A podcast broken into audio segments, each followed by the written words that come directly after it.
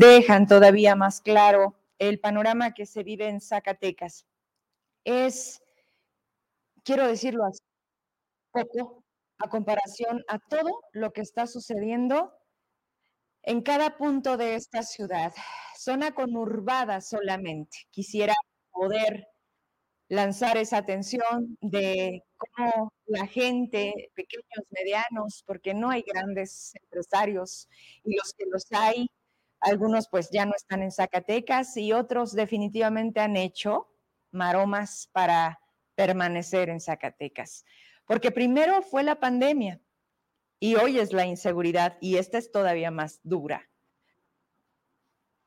Los testimonios, la gente nos dice cómo se ha comportado, sobre todo los últimos meses, los asaltos a los negocios. Ya ni siquiera es eh, cobro de piso, eso es otra cosa. Robos a casa, habitación. ¿Y por qué las penas son tan bajas como para que lo hagan una y otra vez? Para que las bandas que operan en el centro de Zacatecas se les haya terminado el atractivo porque ya le dieron a todos, porque no les faltó ninguno, porque en su momento denunciaron, porque había otro tipo de operativos, me dicen. Y porque hoy ni eso, Vero. Entonces, ya no es mercado Zacatecas, ¿a dónde nos movemos? Ah, sí, sí, porque no se mezcla Fresnillo con Zacatecas, con Calera, con Guadalupe, no. Cada quien tiene su territorio delimitado. Y estoy hablando de otro tipo de grupos organizados, que todos sabemos a qué hora están robando, porque además tienen un espacio de tiempo en el que llegan a los negocios cuando saben perfectamente que ya cerraron, que difícilmente la autoridad nunca llega a tiempo. Porque cuando les llamas al 911, ¿quién está hoy en el C5? Porque prometieron a los restauranteros poner una red que pudiera tener esta inmediatez de atención con las cámaras para colocar con quienes quisieran ser parte de esta estrategia. Pero ¿dónde está? Se llama Estela Cárdenas. Estela Cárdenas toma la presidencia de la Canirac hace pocos meses, previo estaba Carlos en la Torre, y la verdad no era fácil para él venir a este medio, pero nunca se negó. Aquí estuvo muchas veces, a pesar de la crítica y de decir, esto no va bien, Carlos, es tu sector. Pero Estela Cárdenas, ni eso. Ni el teléfono responde, ni los mensajes contesta. Solamente quiere entrevistas a modo, como las de su hermano, porque además acuérdese que es hermana del director de la jornada. Por supuesto, a CISAR y ese tipo de espacios, en donde todo a modo. No así cuando, ¿qué estás haciendo, Estela? ¿Cuántos están? ¿Cómo le están haciendo? ¿Cómo los vas a ayudar? Digo, para algo llegaste, ¿no? O igualito que David. Es que la herencia maldita. Nos quieren cansar. Esa frase la he escuchado ya dos veces. Nos quieren cansar, pero no hay respuestas. Están rebasados. Lo que yo no entiendo es, ¿Dónde están los elementos que cada vez que detonan cosas en Zacatecas, pudiéramos usted y yo pensar, pues diario, ¿no, Vero? Diario hay muertos, diario hay secuestros. El operativo de la carretera segura ya se dio cuenta otra vez el madrugada del sábado, asaltando a la gente. Carretera 54 a Villanueva. Ya, esto es ya otro nivel en el que dices, bueno, es que están descuidando eso porque ya no hay personas desaparecidas, ¿no? porque ya no hay, digamos, lo más grande, lo que también nos duele y lo que está del otro lado, pero nada, ni una cosa ni otra, ni un sector ni otro, ni un tema ni el otro, ni economía, ni empleo, ni turismo, ni nada.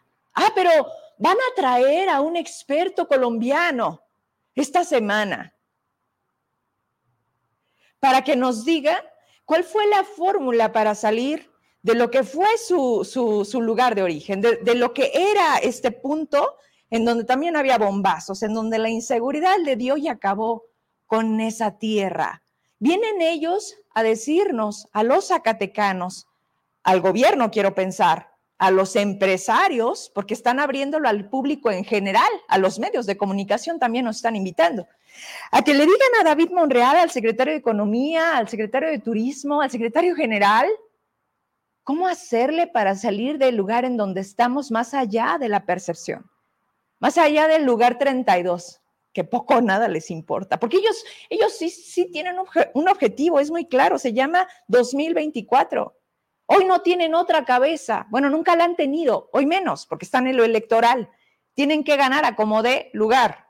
Así que no te quejes, ahorita no estamos, estamos ocupados, estamos trabajando por tu bienestar, progreso y paz. Hasta aquí le quiero dejar. La verdad es que cuando empiezo a hablar de esto y recuerdo tantas cosas que me pasan luego en el transcurso del día antes de llegar aquí, conectas con un montón de aristas que dices, de verdad es, es nada la realidad que hoy Zacatecas tiene y que nadie, a nadie le interesa ver. Una oposición que también solo sirve para ganar lugares, candidaturas, para decir yo sigo. Nada más. A nadie realmente, absolutamente, le interesa Zacatecas. Y nosotros, digamos, que estamos en esta parte para dar pie a la entrevista que tengo hoy en el estudio, porque además el licenciado Iván Casas Figueroa se registra, usted lo conoce, estoy segura que mucha gente lo conoce.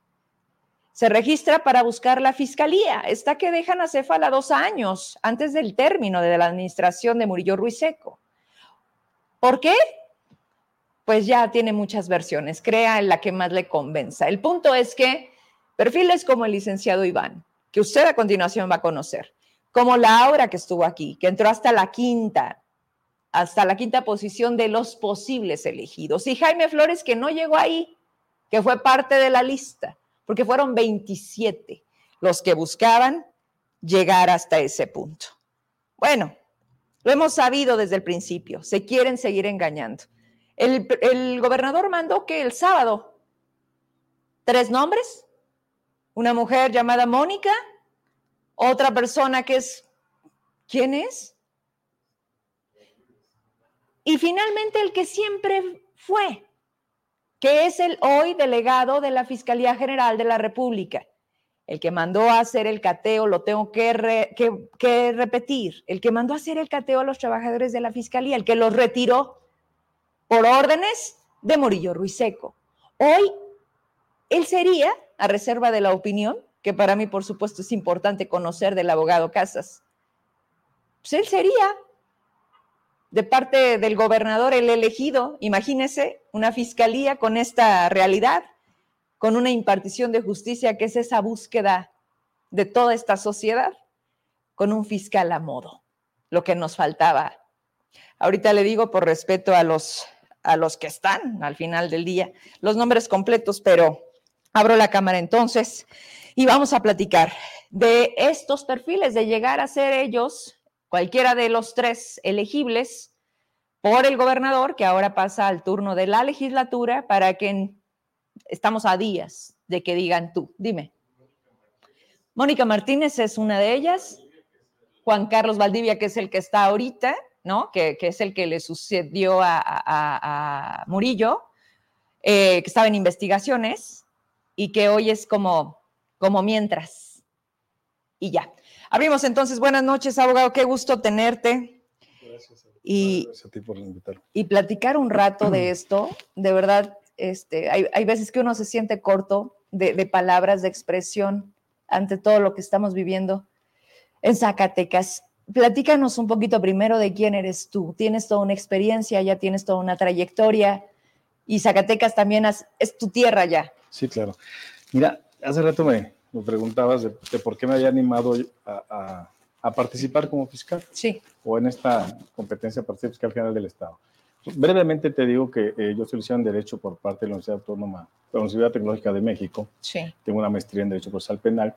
Pero quiero platicarte brevemente cuando yo era estudiante. Sí podías litigar, defender gente en las agencias del Ministerio Público como persona de confianza, que no estuvieras titulado, te presentabas con tu credencial de lector o con una carta de pasante y con eso podías litigar. Entonces, eh, en una ocasión que fui a defender a un policía que estaba detenido, eh, quiero hablar con el Ministerio Público, entonces lo veo ahí metido en su oficina, yo un joven de 21 años, 20 años, estudiante de Derecho, y veía que pasaba el Ministerio Público de un lado a otro, de un lado a otro, y entonces una hora, dos horas, y después ya sale y dígame, abogado, pues vengo a verlo, quiero declararlo, no, no lo puedes, no puedes hablar con él, oiga, pues ten comunicado, no, pues pasa con la policía a ver si te dejan verlo, y entonces pasabas con la policía, oiga, quiero hablar con él, con el detenido, pues yo soy su abogado, y entonces el policía, el comandante, ¿no? Esto que te platico hace 25 años por lo menos o más. Sí. Y de qué se va a tratar, licenciado. Y entonces todas estas cosas que yo vi desde estudiante, dije, algún día voy a ser agente del Ministerio Público para evitar, o sea, por, ese, por ese, esa visión que yo tenía de la injusticia, de cómo te la platicaron en la, en la universidad y cómo eran realmente las cosas. ¿no? Así fue que entré a la Fiscalía de la República. Déjame decirte que yo primero entré como policía de investigación. Ok. Un curso de un año. A mí nadie me dio un trabajo. Yo hice un curso de un año en el Instituto, en el Instituto de Capacitación de la PGR. Acabé el curso y entré a la policía. Dos años no me gustó porque había muchas cosas ilegales, mucha corrupción, muchas cosas eh, violentas. Entonces me salgo de la Policía Judicial Federal, era en aquel tiempo, y me regreso a México, porque estuve en Sonora, me regreso a México y me meto al INACIPE a otro curso para ser agente del Ministerio Público, otro curso de seis meses. De manera que entro como agente del Ministerio Público de la Federación y así fui obteniendo varios cargos hasta que llegué a ser subdelegado de procedimientos penales aquí en la delegación de la PGR de Zacatecas y eh, después me invitaron a la CEIDO, a Dirección General de Control de Procesos Penales Federales, en fin, estuve en varias, en varias áreas. El último cargo que tuve fui su procurador en Michoacán, que me invitó el entonces procurador Martín Gómez. Para descanse porque murió lamentablemente en, un helicóptero. Y bueno, hace siete años dejé el servicio público y eh, regresé a mis orígenes, que era litigar. Eh, y entonces yo participé, de hecho, cuando fue la, la, terna de Francisco Murillo. En aquella ocasión yo participé, desde aquella ocasión quedé también de los primeros cinco, porque yo ya no quería estar en el servicio público, pero me animaron unos empresarios aquí, amigos, oye, licenciado, ocupamos gente como tú, que sea imparcial, que no conoce gente, que no tiene arraigo, que, que no tienes compromisos políticos, ni económicos, ni sociales, entonces, éntrale.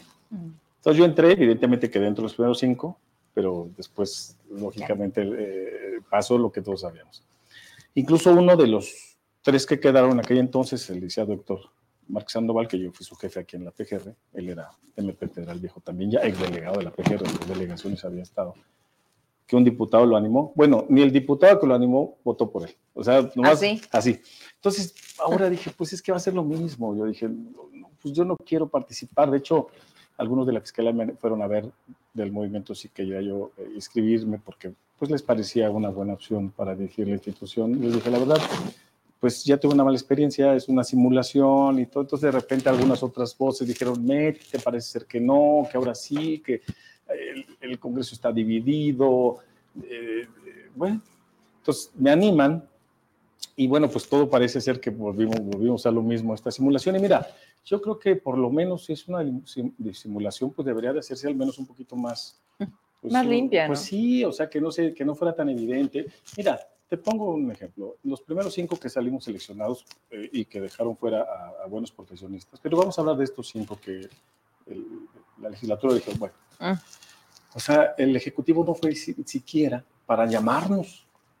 O sea, bueno, ¿saben qué? Voy a llamarlos, voy a escucharlos, el secretario de Gobierno, eh, a ver el Consejo de Seguridad, voy a invitar a los generales, voy a dar sus currículum, a ver, revísamelo acá, investigame, no sé, eh, Centro Nacional de Inteligencia, investigame sus antecedentes, pues, quiénes, son, si su cédula está bien, todo, ¿no? Tienen antecedentes, todo. Escucharlos, sus propuestas, nada, nada. Entonces, eh, dices, bueno, mira, eh, el Ejecutivo, bueno, pues manda a, a, gente que está trabajando con él en el gobierno actualmente, dices, mira, es que el problema viene de origen, Verónica. El problema viene desde la Constitución, porque eso de que el gobernador tiene que mandar una terna mm. para fiscales y tiene que mandar una terna para magistrados y tiene que mandar una terna también para magistrados del Tribunal eh, de Justicia Laboral Burocrático, para magistrados del, del Estado, porque desde ahí viene, viene la falla, porque el presidencialismo es el que abarca y controla al final, a la fiscalía. ¿Qué no sería, y si, si tú te das cuenta, hay un poder judicial que, quiere hablar y que habla y que es un magistrado presidente que opina y que no, y que no hacen caso y que no escuchan mm. porque, la, porque la constitución no le permite. Yo te pregunto, yo le pregunto a la audiencia, ¿quién revisa, quién es el revisa, el que revisa el actuar y califica el actuar de las fiscalías? El Poder Judicial. ¿Qué no sería mejor que el Poder Judicial es el que manda la terna porque dice, yo conozco el trabajo de los fiscales que vienen aquí a las audiencias, yo conozco el trabajo de los abogados, yo conozco el trabajo de todos los que se inscribieron, nosotros, Poder Judicial, lo vemos en los tribunales. Y estos son los más indicados. Pero lamentablemente está en el Poder Ejecutivo. Los ministros de la Corte lo mismo. Desde ahí viene, viene la falla. Ahora dices, bueno, ya, está bien. Le toca al Ejecutivo mandar una terna, manda a varios y los van arropando para que al final el, Ejecutivo designe a tres. Y sin explicación alguna dice, ellos no. ¿Pero por qué no? O sea, por trayectoria no creo. Yo escuchaba aquí al licenciado, maestro, doctor Jaime Flores, que él estaba eh, preparado, y yo también lo dije en una estación de radio, que para ser fiscal uno se prepara durante años porque vas rechazando cargos públicos. Yo no estoy afiliado a ningún partido político, no pertenezco a, nunca he trabajado en el gobierno del Estado, eh, no tengo relación con el poder económico. Entonces se supone que lo que debería de ser las características que debes de tener para ser un fiscal es todo lo contrario, porque juega en contra tuya, porque aquí para ser fiscal general del Estado debe ser al revés, debe ser amigo del gobernador, a cuántos diputados son tus amigos, eh, a quién conoces. Eh, ¿Quién te apadrina? Sí, dice, oye, pero eso, va en contra del espíritu del artículo 102 constitucional, se supone que, y, del, del, octavo Congreso eh, de Naciones Unidas de 1990, celebrado en La Habana, Cuba, sobre prevención del delito y y combate la delincuencia, que te marca las directrices que debe de contener o debe tener un, fiscal en la región, es completamente lo contrario. Así es, es en contra tuya, pues, digo, de sentirte o, sea, el no con, claro. con todas las condiciones de, es todo lo contrario. El no ser, amigo de, o no ser hijo de, o no, no cuando debe ser eh, lo contrario. Entonces, la, el Estado pierde la posibilidad, pierde la oportunidad realmente la legislatura, porque hay que decirlo, no es culpa toda del gobernador. Aquí si la legislatura consideró que estos perfiles tienen una cercanía con el Ejecutivo, que, es, que eso hace que no sean legítimos o que rompa un poquito esta autonomía, pues entonces, ¿por qué los ponen en, en, esos lugares? O sea, ¿por qué los, los, eligieron como si consideran que no eran idóneos y después se van a rasgar las vestiduras a los diputados de decir, no, pues es que el Ejecutivo, pero ustedes se los mandaron. Así es. Ahora, yo no dudo de la capacidad de cada quien, pero eh, debemos eh, a ver, pero también eh, eh, respeto, interrumpo, perdón, pero nos conocemos. O sea, en este Zacatecas sabemos quiénes son, qué trayectoria traen. Y en cualquier empleo, antes de dártelo, te entrevistan, cosa distinta al gobierno. Bueno, entero los propios diputados. Cuando dijimos, ellos son los que van a elegir. A ver, vamos viendo los perfiles de los diputados y ¡pum! O sea, te das cuenta que, que, que llega nadie a ser diputado. Y ellos son los que tienen en sus manos si logran estos consensos, que, a veces dices, bueno, es su gracia, ¿no? la conciliación, el que todos al final voten a favor y se convierta en una mayoría calificada. Y dices, esas personas son las que están eligiendo el perfil idóneo para la fiscalía. Es que sabes que en México la política, lo acabas de decir bien, no, no, lo que, lo que yo he visto de política, andamos metidos analizando, me gusta mucho ver todo esto al margen de lo jurídico. Y es que no hay capacidad, no hay preparación. Pareciera que para ser político es quedar bien, con quien mejor tienes amigos. Decía un amigo, es, oye, ¿y él por qué llegó a ser fiscal general? Oye, porque es que estuvo en la Cámara de Diputados y aprendió a saludar. Y aprendió a saludar a todo mundo y pues de repente ya lo viste, ya salió de, tal cargo. Eso la verdad que es preocupante. ¿eh? Es preocupante porque tienen en sus manos una responsabilidad que es la Procuración de Justicia. Ahora vamos a eso. Digo, independientemente de lo que nos están quedando a deber y que también la propia sociedad corta nos quedamos en esa toma de decisiones. Sin embargo, sí de estos que dicen tú sí, tú no. ¿A qué voy? En la fiscalía nosotros no tomamos terreno, no nos preguntan, ¿les parece bien? ¿No? Sin embargo, a los diputados sí son elegidos, fuera de los tres, cuatro pluris, ¿no? Pero al gobernador lo elige la ciudadanía. ¿A qué quiero llegar? Es, como esta parte cultural, e, es algo más fuerte que las ganas del cambio de unas no mayorías, porque además creo que ese es otro gran punto, y lo decía antes de entrar al aire. con cuidado voy a tratar esto porque luego hay mucha sensibilidad, ¿no? Cuando le quieres dar calificativos que tampoco es correcto a la gente. Pero ¿por qué este país, en lugar de avanzar, siempre va en un retroceso? Pero peor aún Zacatecas. O sea, Zacatecas está en medio de todo lo que crece, menos Zacatecas. Tú viniendo de otra parte, tú con una condición de preparación distinta, porque bien lo dices, yo del gobierno no, diputados tampoco, o sea, yo sé hacer mi chamba. Ah, malo, malo licenciado. ¿Qué pasa con Zacatecas? O sea, me han dicho, Zacatecas está para un análisis especial, ¿eh? O sea, en Zacatecas se comporta diferente. ¿Tú qué has visto ahí? Mira, yo veo que eh, el Poder Ejecutivo quiere concentrar todas las áreas. Si te das cuenta, en, lamentablemente, todas las áreas donde está la mano del Ejecutivo. En la Comisión eh, Derechos, Humanos. Humanos, en la Comisión de Atención a Víctima, Mónica eh, Martínez, que yo la conozco, una buena abogada, que es la que quedó seleccionada, yo, que quedó en, la, en, la, terna, de yo fui su jefe aquí, una abogada tranquila, zacatecana, pero en mi opinión, y luego con mucho respeto y el cariño que le tengo, eh, eh, solo ha sido gente del Ministerio Público, o sea, nunca ha salido del Estado, entonces tengo entendido también a mi querida Mónica que tampoco fue, fue, fue aprobada ni, ni ratificada en la legislatura para ocupar el cargo en, la comisión, eh, en la Comisión de Protección a Víctimas. Entonces, imagínate, si la Fiscalía del Estado, ante la ausencia de un asesor jurídico o un representante de la víctima, la Fiscalía asume esa representación. Pero entonces, si pones a un personaje que tampoco dio el perfil para atención a víctimas y está encargada porque alguien la recomendó y la colocó ahí, ¿cómo es posible? Y lo digo con muchísimo respeto para mí, Mónica, que tu gobernador mandes un impresentable en esa terna cuando tenías un abanico aquí de otras de posibilidades, personas, con mucho más capacidad, como experiencia. Mira, yo creo que hubo un cierto temor del Ejecutivo, de alguien le dijo, eh, no vayas a poner a cualquiera, ahí ni se te ocurra soltar la fiscalía. O sea, yo eso lo, sé porque yo lo escucho, yo veo, yo en los tribunales hablo con magistrados, con jueces, con empresarios, con políticos, porque un buen eh, fiscal tendría que ser aquel que escuche a las partes. Una cosa es que escuche y otra cosa es que se comprometa, ojo. Debes de tener un fiscal y ojalá y, eh, el licenciado Cristian, insisto, que llegue a ser fiscal general del Estado, como sea, realmente asume ese papel con dignidad, con gallardía y que aprenda y se la crea esa autonomía, que no se sienta comprometido con la gente que lo está eh, colocando en ese espacio, porque un delegado de la Fiscalía de la República está acostumbrado a recibir órdenes. Así es. Así es, o sea, son un funcionario más. ¿Qué es donde está? Sí, es un funcionario más, pero una Fiscalía General del Estado autónoma es otro rollo. Debes de creértela y debes de tener escrúpulos, dignidad, ética y no se trata de que si llega un fiscal que no se trataba, pues, de que si llega un fiscal que no era afín al Ejecutivo, tampoco se trata de que si no es afín al Ejecutivo, entonces voy a investigar al Ejecutivo.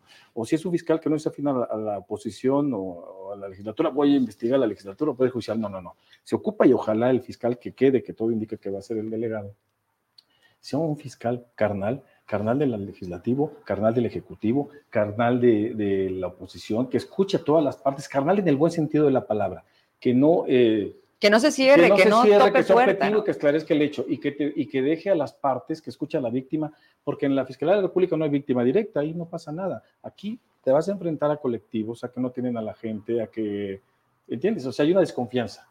Si tú ves el Programa Nacional de Procuración de Justicia 2000, 2020, 2013, 2020, 2018, vas a ver ahí, Verónica, cómo es que eh, la confianza, esto es un programa que lo deben de conocer, entiendo que lo debe conocer el del, del, delegado de la, de la, fiscalía. de la Fiscalía de la República, los que compitieron, deben saber por lo menos que eh, esta gráfica, que mm. vamos a ponerla así de este, ¿Es lo del este INEGI? sí, claro, y entonces aquí te indica la eh, confianza, mucha, alguna, poca, nada. Este clarito que ves aquí es poca y este gris es nada. Y si el que dice mucha es, estamos en este Reglón. Ok. Sí.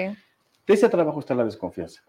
Es por decirte algo, ¿eh? A ver, pero espérame, ¿de qué tamaño está la impunidad? Porque una cosa es la confianza, que al final de cuentas es la que logra socializar, cómo a través de hacerte presente. Lo dijiste muy bien, abogado. Cuando hablamos de ser carnales de la cercanía, de que yo, medio de comunicación, sienta la confianza de que me vas a dar la entrevista sin ponerme filtros, de que la gente pueda decirte, oye, ¿cómo va mi investigación? ¿Sí? Pero, pero cuando a eso le agregas la realidad de, la fiscalía en su extensión, o sea, sale el 99% de la impunidad y ahí es donde dices, tú hace rato decías algo muy importante de, antes de que empezáramos a hablar sí. del tema de, los gobiernos y, del, y del eh, en este caso, el, el- el gobierno, el secretario de gobierno, el Sí. Ejecutivo, demás agencias. Te voy a poner un ejemplo. Tú decías de los asaltos en las carreteras, de Mm. los muertos que aparecieron en Trancoso, eh, y se contaron ese fin de semana varios muertos. Bueno, no es correcto, no es correcto, no es legítimo que, que un secretario de gobierno salga a decir que no habrá impunidad en los asaltos de las carreteras de Malpaso y. ¿Por qué? Porque al, al secretario de gobierno, al Poder Ejecutivo, no le corresponde garantizar que no habrá impunidad. Eso ya le corresponde al fiscal general del Estado y al Poder Judicial. Explico. Cuando se comete un delito, es porque ya el Poder Ejecutivo falló, porque ya las agencias encargadas de prevenir el delito fallaron, ya falló Secretaría de, de Economía, Desarrollo Social, los programas sociales, ya falló la Secretaría de Gobierno, ya falló la Secretaría de Seguridad Pública, ya fallaron todos, entonces a la Fiscalía, que no previene delitos, lo hemos comentado, con Sí. Arturo Nale lo ha explicado también ampliamente, no previene delitos, entonces la Fiscalía ya le entra el delito cuando ya se cometió. Entonces tú, secretario de Gobierno, no puedes salir a garantizar que no habrá impunidad porque tú ya no tienes nada que hacer en esto, ya falló, ya falló el Gobierno, ya falló el Poder Ejecutivo, el delito ya se cometió. ¿A quién hay que exigirle la justicia, el esclarecimiento del hecho primero a la Fiscalía y después una buena administración al Poder Judicial? Pero tu Ejecutivo ya no digas nada. Eh, ahora, hay, hay algo bien importante, la ausencia del secretario de Seguridad Pública, porque todo le atribuyen a la Fiscalía. Todo el fiscal. El fiscal se convirtió en el vocero, cuando debe ser el jefe de la policía el que está al que explicar. Mira, decía hace rato, hace rato la- de la libertad de expresión. Te decía yo, porque aquí está, y ojalá lo- los que vayan a, los tres que vayan a competir ahí sepan y conozcan las directrices sobre la formación de fiscales que se celebraron o que se decretaron en el octavo Congreso de Naciones Unidas en La Habana, Cuba, del 27 de agosto al 7 de septiembre de 1990. Aquí, algo que tú comentabas, era la libertad de expresión y asociación, que no dejaban o que los fiscales, eh, al menos el fiscal que estaba, no era un monólogo, no permitía a nadie preguntar nada. Entonces, dice que los fiscales, en, este, en el punto 8 de este Congreso, que los fiscales, al igual que los demás ciudadanos, gozarán de libertad de expresión, creencia, asociación y reunión. En particular, tendrán derecho a, a tomar parte en debates públicos sobre cuestiones relativas a las leyes, la administración, la justicia y el fenómeno de la protección de los derechos humanos y adherirse a organizaciones locales, nacionales o internacionales, a constituirlas y asistir a sus reuniones sin que sufran relegación profesional por razón de sus actividades lícitas, de su calidad de miembros de organizaciones, en fin. Eh, un fiscal debe escuchar a la sociedad en general, debe escuchar a ambas partes. Por eso insisto y, y, y, ojalá y espero que este fiscal general que sea, que todo indica quién va a ser, escuche a las partes, a las dos. Te pongo otro ejemplo bien claro. El asunto de Julio N. La fiscalía, todo mundo ha condenado a, este, a esta persona sin saber, y entonces la fiscalía, sin escucharlo, se queda con una versión, con, mucho respeto quiero decirlo para las víctimas, pero también debemos entender la otra parte, porque a la fiscalía le corresponde esclarecer el hecho y dejar que ya tengo unas pruebas de cargo y déjame escuchar las de descargo. Y entonces ya tengo las dos y voy con un juez y le digo, mira, ¿tú qué crees? ¿Lo vas a, ¿Los vas a vincular al proceso? En este caso, en cualquiera, tomo este ejemplo, porque la fiscalía se va por lo oscurito a, a, a sacar una orden, a hacer una trampita y de todos, de todos no detuvo a nadie, ¿no? Entonces, este, aún.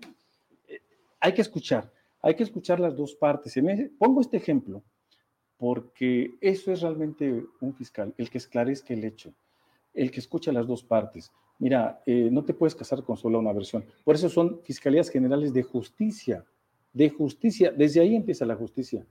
Entonces, a veces eh, es una instrucción que a veces tienen los agentes del Ministerio Público de que no, no veas las pruebas de descargo, no, no escuches a la víctima, llévalo a juicio, pídele la orden de aprehensión y después sale absuelto y después vienen los errores judiciales y, y después, ¿qué pasa cuando tú acusas a una inocente?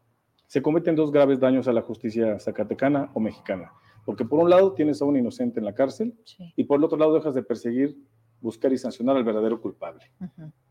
Esperemos que el que llegue de fiscal no eh, se convierta en un fabricadelitos y en una persona tampoco que genere impunidad. Insisto, deben de tener dignidad, deben de tener respeto por los zacatecanos, respeto por la función, independientemente de quien los haya invitado a trabajar o los haya recomendado, o mira, tú vas a hacer, está bien, ya van a hacer, pero que hagan su trabajo bien, que tengan un poquito de dignidad. Mira, no podemos hacer mucho ya. Me decía alguien, oye, licenciado, vas a impugnar. Le dije, mire, es una decisión soberana del Congreso.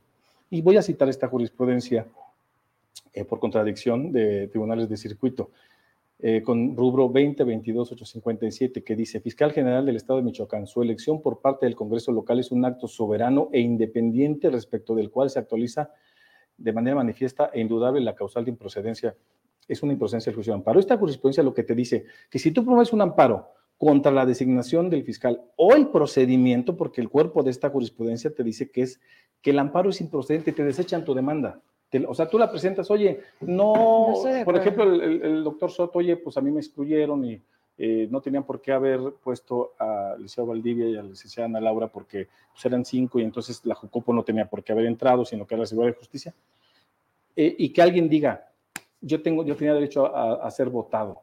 Entonces, eh, por ejemplo, el Liceo Valdivia no debe estar en esa terna. Alguien que se sintiera con una legitimación, por ejemplo, el licenciado Adrián Rodríguez, que quedó en la quinteta, la licenciada Fátima Xochitl o tu servidor, y que digamos, yo voy a promover un amparo contra el procedimiento porque él no debe estar ahí porque la quinteta ya la había designado de Seguridad y Justicia y no debe haber sido la JUCUPO. Te desecharían el amparo. Porque es una facultad exclusivísima y soberana. Está bien, es una facultad discrecional del Congreso. Está bien, es una facultad discrecional del gobernador designar la terna. Está bien. Pero deberían de, por lo menos, por eso te digo que la simulación es muy burda, por lo menos haber escuchado a estos perfiles. No le costaba nada al Ejecutivo, al secretario de Gobierno, a ver, escúchalos, ¿qué aportan? No te cases con los que tienes porque ellos siguen siendo parte de la culpa, o sea, no, no ha cambiado nada. Entonces, ¿por qué cuando se, cuando se, se desocupa una vacante en cualquier organización y tomas a alguien de adentro, tienes ventajas y tienes muchas desventajas. Desventajas porque va a seguir con lo mismo, los mismos vicios. Dicen pan con lo mismo, ¿no? Y cuando pones una persona de fuera, que es realmente nosotros los usuarios, ustedes, los abogados litigantes u otros estudiosos, somos el verdadero termómetro, porque desde fuera sabes bien qué es lo que está pasando, porque a veces los funcionarios se encierran en su cúpula, en su burbuja, y, desconocen exactamente qué es lo que está pasando en el exterior. Y entonces me, preocupa de sobremanera porque además ya lo empezamos a ver, la construcción de delitos, el, la venganza, en la extensión de la palabra, de un grupo que gobierna y que están gobernando justo sin conocimiento, sin, sin calidad moral, que son personas que simplemente utilizan el poder para lo que es, para, para lo que no gusta. O sea, eso a mí sumamente se me hace delicado porque además, ¿sabes qué? No, no, no lo conozco, lo poco que veo de él, vi eh, de cada uno de ustedes el, currículum, pero, pero deja mucho que pensar cuando has visto cómo se ha venido comportando desde que me dijeron, va a ser él. O sea, porque además ni siquiera hubo cuidado, como bien me, me, lo dices, o sea, el gobernador ni siquiera tuvo para decir, a ver, ustedes cinco, vengan, siéntense, ¿quiénes son? ¿De qué la giran? ¿No? Y luego los diputados, no menor, pues también si los estás, eh, si es la otra vía, era para, y yo les pregunté, ¿eh? cuando estaban en todo este proceso, le digo, oye, ¿cuándo piensan entrevistarlos? Y me dicen, hoy mismo. Y le digo, ¿a los 27? Entonces, no sé si no le entienden, porque además eso es todavía peor, ¿no? Porque dices, ok, está bien, pero no le entienden a lo que están haciendo, lo que representa. Y luego viene un tema de dinero, porque ¿cómo vas a llegar a una fiscalía que hemos visto que uno de los arrastres, por lo que se para con su personal que decide un mes de tener la operatividad, digamos, fue por qué cosa? Porque ni siquiera podía caminar esa fiscalía y lo sabía su titular, que en su momento era Murillo. O sea, y todavía salir de la manita del secretario general sabiendo que eres autónomo, por eso te digo, del nuevo no espero nada distinto y me estoy adelantando con las ganas de equivocarme, pero es esa escuela la que quieren tener en el gobierno de la cuarta transformación de David. O sea, el yo te controlo, el yo te digo que digas, el amenaza a la gente si no se quita, déjales de pagar. Ese fue el mensaje que lanzaron en aquel momento en un video de basura. O sea, ¿qué dices tú? A ver, abogado, qué bueno, a veces pienso, qué bueno que no llegaste ahí. ¿A qué te ibas a meter? Pero también me da tristeza darnos cuenta que perfiles como tú no puedan estar en cargos donde se requiere ese tipo de legitimidad. Porque ¿qué te pueden cuestionar? Tendrás a lo mejor, como todas las personas, seres humanos, nos hemos equivocado, pero ¿por qué estamos hoy viviendo una etapa de la gente menos apta para estar en todas partes donde se toman decisiones de país y de Estado? me decía mi esposa, mira, qué bueno, te voy a decir a lo mejor te va a gustar, pero a mí dio gusto que no se ha salido en la terna, porque yo, mira, te cambia la vida. Y evidentemente amistades me decían, ¿estás seguro de lo que vas a hacer? Tienes que pues, contar a tu familia, tú, ve cómo están las cosas. Mira, eh, evidentemente si llega un fiscal que no, eh, yo no digo que, que sea un fiscal carnal del gobernador, no, pero sí debe de haber una coordinación porque el mismo artículo 21 establece y obliga a los fiscales. Alguien se pregunta, ¿por qué el fiscal del Estado y el delegado de la Fiscalía de la República, porque van a las reuniones del grupo de coordinación y son autónomos? Porque la Constitución, el artículo 21 establece que deben de coordinarse, pero una cosa es coordinarse y otra cosa es subordinarse. Mira, qué tristeza de, de Paco Murillo, de el fiscal que resultó ser víctima. O sea, imagínate de fiscal a víctima, presentar una denuncia, o sea, esa, esa escena de ir a presentar una denuncia a la, con los de enfrente, la verdad que fue... Con ese que quiere llegar. Oye, tú eres el fiscal y tú por qué no pones orden. Y sí, pues. Claro. La verdad que yo, yo creo que no fue correcto el involucrar a la Fiscalía de la República y, y, sobre todo al delegado, que al menos había hecho un trabajo correcto en lo que le toca a la Fiscalía de la República. Que déjame decirte que la Fiscalía de la República es otro rollo, yo estuve ahí. Inician 700, 800 carpetas al año. Ojo, Toda la delegación inicia 750 carpetas de investigación al año, mientras que los de enfrente inician 25 mil. Aquí en la República son delitos que se judicializan solos, son armas, son drogas, no tienes víctima directa. La Fiscalía del Estado es otro rollo, es otro paquete. Por eso yo decía que no sé si los que van a están llegar están conscientes que deben tener esa capacidad de trato con el personal, de, de, no generar este acoso laboral. Yo eh, decía que mucho atribuía a los, los mandos medios de, de, Paco Murillo, que fueron los que se les salió del control por ese acoso laboral y ese maltrato con los agentes del Ministerio Público. Eh, debes entenderlos, debes escucharlos, pero siguen con el tema de la levantada de actas que si no llegan tarde, oye, ¿y por qué cuando se va tarde, por qué no le pagas sus horas extras? Entonces, hay, hay mucho que hacer. Podríamos hablar aquí horas sí. de qué se debe de hacer en una fiscalía desde el trato del, del, que va a prestar una denuncia. Una persona puede ir a prestar una denuncia por un robo de su tanque de gas, un robo de vehículo, y puedes pasarte toda la mañana si quieres ahí, pero si te tratan bien con dignidad. Pero si viene la mueca, ¿y dónde se lo robaron? Y, y, y no, Oiga, pero no, no está. va a estar. Y, está desayunando como en una hora. Sí. Casi, casi para que digas, ah, no, mejor me voy. Hay que hablar con los agentes del Ministerio Público para que tengan empatía. Déjeme decirte que los agentes del Ministerio Público van desarrollando un síndrome que se llama síndrome de Brown o síndrome del quemado. Es decir, dicen, ¿por qué cuando voy a practicar al Ministerio Público ni lloró? Y ya ni vi que le interesó.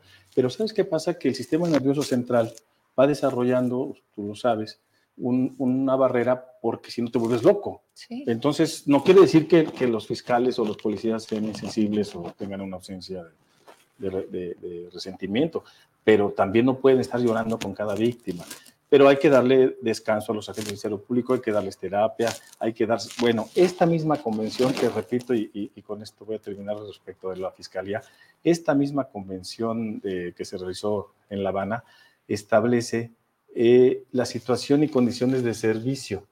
Nada más mm. te voy a decir que los fiscales, cuando exista ese sistema, se basará en factores objetivos, especialmente en idoneidad, capacidad, probidad, experiencia, deben de tener una, una, remuneración, una remuneración adecuada, seguridad, pensión y una edad de jubilación.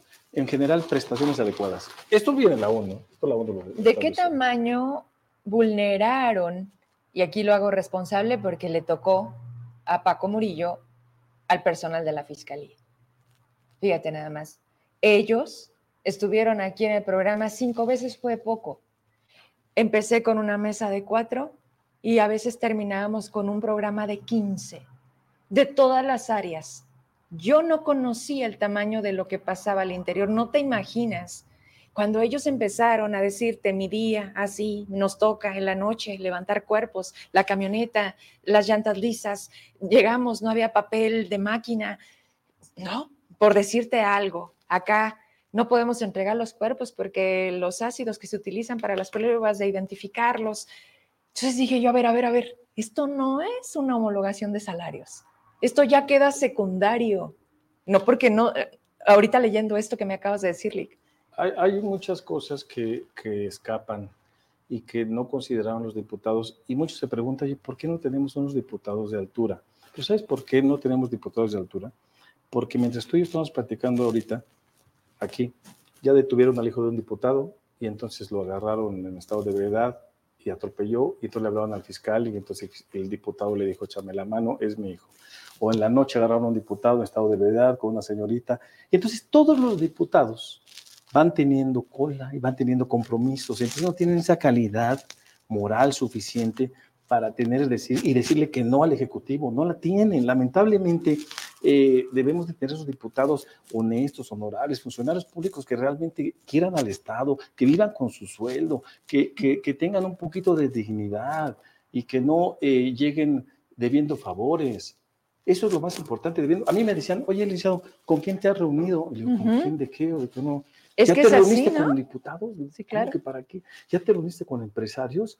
¿Quién te apoya? Oye, Pero ¿no mira, te dijeron, sí, no traes una bolsita? ¿No consideraste como un millón? Porque hay uno que pide mis Sí. 300, o sea, así. Oye, le digo, pues si, de- oye, pues, si, pues si, si llegas así, pues ya llegas comprometido con todo el mundo. Y todavía no empieza. Pues si no se trata de eso, se trata de, de que uno tenga una capacidad de independencia realmente real y autonomía real. Pero no, eso, estamos años luz.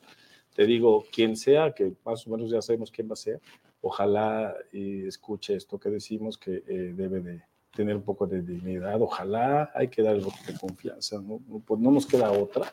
Eh, ojalá y realmente escuche al personal de la Fiscalía, desactiven esas carpetas de investigación. Son fuero común que, se que si estaban en la República, que se las lleve ahora para acá, las desactive, es lo que yo haría.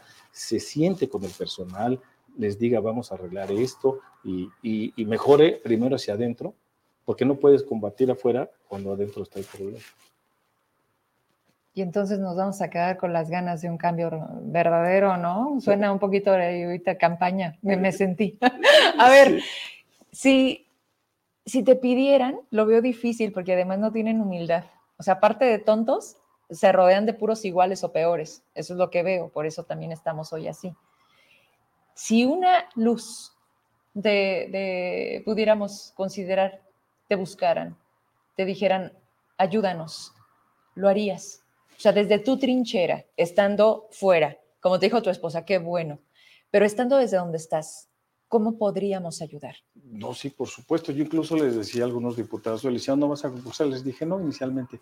Les dije, lo que sí yo puedo ayudarles, y no solo yo, incluso el doctor Jaime, que no tengo gusto de conocerlo, pero lo escuché en tu programa, y muchos más de los 27 que se inscribieron, podemos formar parte de ser unos asesores del, del Congreso, incluso para estas, porque acuérdate que en estos días, mañana empieza la primera sesión Sí. las primeras este, entrevistas que va a realizar el, el legislador empiezan mañana y, y si no se ponen de acuerdo, eh, tienen 10 días y tienen que sesionar todos los días y si no retiran el asunto, como la Corte retiran el proyecto y tienen que sesionar hasta que designe de los presentes, las dos terceras partes de los presentes, a uno de ellos. Si no lo hacen, Hasta enero. ese derecho pasa al gobernador y el gobernador es el que va a decidir designar uno, dice la Constitución, de la terna o de la lista, es decir, de esos siete o de los tres, el gobernador tendría que elegirlo. Entonces, si la legislatura no se pone de acuerdo, la Constitución dice que inmediatamente ese derecho pasa al gobernador a decir, va a ser él, uno de los tres. Entonces, eh, eh, es una responsabilidad muy grande de la legislatura, que probablemente, eh, si no hay acuerdo, el gobernador va a ser el que terminar, va, eh, terminar designando al fiscal general. Y mira, el, el que vaya a llegar, te voy a decir una cosa, si nosotros, si un fiscal eh, no tiene esa buena relación con el Ejecutivo, eh, el que llegara sin esa buena relación no iba a poder hacer mucho o nada, ¿eh? porque necesitas del Ejecutivo, porque necesitan haber acuerdos para Sí. fortalecer la Fiscalía. Pero si no eres gente, por así decirlo, el gobernador, o si no te ve bien o no ve que eres una persona honesta, pues te va a cerrar la puerta el, el gobernador y te va a cerrar la puerta la legislatura. Bueno, pero la Es concepción de, de- hasta dónde es, es subjetiva, la, la Sí. honestidad, la lealtad, o sea, decir como lo expresó en cuanto se fue Murillo, necesitamos que el fiscal que llega, que llegue sea, sea honrado, sea honorable. Y dices tú, a ver, en su concepción, entonces, quien estaba no lo era, ¿no? Entonces, pero además, vuelvo a lo mismo, ¿con qué calidad hablas de ese tipo de aspectos cuando sabemos quiénes son, ¿no? Desde un diputado hasta hoy el gobernador. Entonces, sí, podríamos seguir aquí mucho hablando de muchas cosas eh, y agradezco que, hayas venido, licenciado, que, hayas, me, diste ahorita un par de cosas que, lo que dijiste, que no sea subordinación. O sea, creo que esa es la clave. Ahí, ahí lo debo de subrayar porque si confundes la autonomía y el respeto de estar en la mesa, de conjuntar esfuerzos, pero de que te diga yo lo que tienes que hacer, estamos. Personas como tú y otros más, eh, los, otros más, los, los, sectores, movimientos, los, los, colectivos deben existir porque si, debe haber un contrapeso porque no podemos permitir que las personas que sean en el gobierno hagan todo lo que quieran. Debe haber un contrapeso y no deben de agarrar represalias. Por eso te decía que ojalá el fiscal general que llegue, llegue al menos con un poco de valor y dignidad de no estar persiguiendo a nadie ni fabricar delincuentes a petición del que, del que lo puso ahí. Eso es lo único que pedimos. Bien. Pues espero que no sea la última. Digo, hoy fue el tema de la fiscalía, pero seguramente temas sobrarán. Muchas gracias. Gracias a ti por Gracias. Voy a hacer una pausa. Regreso. Tenemos denuncia ciudadana. Por demás interesante, es un tema que ha estado las últimas semanas y hoy, particularmente en la mañana, sale la parte oficial. Entonces, pues yo quiero tener la otra parte. Ahorita regreso. El año de 1998 marcó mi inicio en el maravilloso mundo del periodismo. Primero la radio, me enamoré de los medios, después la televisión. Con solo cinco minutos de dos horas de programa, hicieron que las levantadas a las cinco de la mañana valieran la pena, porque de manera casi inmediata me confiaron conducir un noticiero. Y de ahí para adelante, hasta lograr el horario estelar. Combinar los medios con otras responsabilidades siempre ha sido parte de mis días. La perseverancia ha dado ya a un público fiel que sigue cada paso que doy. Trabajamos todos los días para consolidar esto y ser una alternativa libre e independiente. Medios hay muchos y surgen más a cada momento, pero ahí radica el reto, en el cambio, la innovación y lo que difícilmente pocos tienen, muy pocos, la oportunidad de decir las cosas como son. Hoy nos mienten como estrategia y está funcionando. Vivimos en la era de la incertidumbre y el problema no es vivir en una sociedad que acepta la mentira, sino en una que rechaza la verdad. Hemos pagado numerosas veces el precio de decir la verdad, pero amamos hacerlo y lo seguiremos haciendo. Señalaremos a los que se sienten intocables, haremos visible lo que denuncia la gente. No importan colores ni los partidos. Que la gente se informe para tomar mejores decisiones, no solo individuales, sino colectivas. Este es un año importantísimo en todos los sentidos, más en lo político. Muchos actores sin menor mérito quieren seguir en el poder. Nuestro trabajo será mostrarles quiénes son y por qué ahora sí, según ellos, cumplirán o mínimo, porque tienen el descaro de seguir diciendo que confiemos en ellos. Vamos por todos, incluso por los que no quieren dar la cara a los cuestionamientos. Soy Verónica Trujillo. ¿Están listos? Nosotros sí.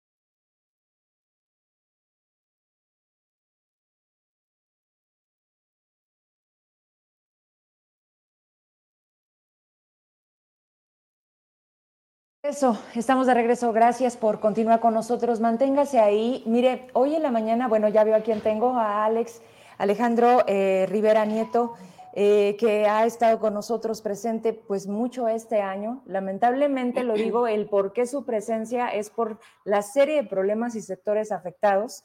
Y, y, claro, por el gusto también de compartir en la mesa tantas cosas por cambiar, que creo que ahí se abre la oportunidad de no dejar de trabajar. Gracias, Alex, por estar otra vez aquí. No es tema fiscalía, hoy es otra ah. cosa. ¿Cómo estás? Pues gracias, Vero, siempre por dar la apertura, eh, que claro que es una apertura para que escuche la voz de los trabajadores, pero que también vemos que... A ver, ¿el de Alex? Sí, sí está prendido. Espérame un poquito. ¿No se escucha? A ver, Alex. Sí, ¿no? Es el B. Todos estamos prendidos. ¿Apago y prendo? Estamos en vivo, ¿eh? Ya se dio cuenta. ¿Apago y prendo? A ver, mi Alex, póntelo de nuevo. Ahorita hacemos pruebas. A ver, habla tu hija, por favor. Eh, Cuéntame hasta el 5. uno, dos, tres, cuatro, cinco. ¿Se escucha? El de Alex. Bueno, voy a empezar con ella, ¿va? si. Oh, bueno, también no sé si, si tiene buena, porque tiene la voz fuerte, Alejandro. Gracias. Si se escucha Soledad, Bueno, bueno. pues acá dicen que sí se escucha, Emma. Ya estamos. Listo. A ver, pa- para no perdernos. Sí, Este, estamos aquí, Alex, otra vez con otro tema. sí, agradecer eh, siempre tu espacio, Vero, eh, porque se escucha la voz de los trabajadores y que ha sido desde que inició este sexenio eh, una tras otra y que es la violación de los derechos de los trabajadores. Entonces, eh, pues me da gusto y tú eres una ala importante, la voz también de los trabajadores, porque si no fuera por este programa, olvídate, serán muchas situaciones. Entonces, pues agradecido, eh, viene la compañía de la banda, venían otros dos compañeros que están en una tocada y por eso se... A lo mejor llegan con todo instrumento aquí para armarla. No, gracias. ¿Cómo te llamas? Eh, yo, mi nombre es María Isabel González Iracheta. Gracias, María Isabel, eh, por, por aceptar estar aquí. Mira, el tema, Gracias. para la gente que está eh, ya preguntándose, ¿cuál es hoy el problema? ¿No? Bueno, es la banda del Estado Sí. de Zacatecas. Nosotros compartíamos ya hace un par de meses, cuando ustedes estaban ahí en el Teatro Ramón López Velarde, es. que tenían que presentarse en un evento y no les habían dado los viáticos y estaban ahí avisando de, no, ah, bueno, pues no vamos. Pero esto fue, no sé, jul- julio, agosto, No gusta. más o menos. A ver, ¿cuántos conforman la banda del Estado? Bueno, actualmente somos alrededor de 85. 85. eh, Sí. Eh, anteriormente dependían de la Secretaría de Administración. Sí. Hasta este sexenio es que dependen del Instituto Zacatecano de Sí. Cultura y cambia todo. Sí, ¿Tú cuántos años tienes ya en la banda? eh, 10 años. Diez, o sea, perfectamente sabes el antes y el después. Qué bueno, Sí. qué bueno. A ver, platícame, porque traigo unas fotografías, sinceramente te lo digo, en la mañana que me empiezan a llegar. Ah, déjame te explico por qué estamos aquí. Escucho todos los días a Pancho Esparza. Entrevistan a Dulce, que es la titular hoy del instituto, y dice, me sorprende un, un oficio que yo subí, donde tenían una, prese- una presentación en Jalisco, en Guadalajara, y les dicen, pues ya no hay viáticos, ya se acabó el presupuesto, pero les vamos a dar su box lunch. Entonces yo dije, bueno, pero si no tienes para presupuesto, pues ¿cómo vas a pagar esas cajitas, no? Entonces, en ese momento yo dije, ¿y qué traerá la condenada cajita infeliz? Y que me manda las fotos. Y la verdad es que me dieron ganas de vomitar. Y lo digo con lo que representa porque no sé si eso llega caliente, frío.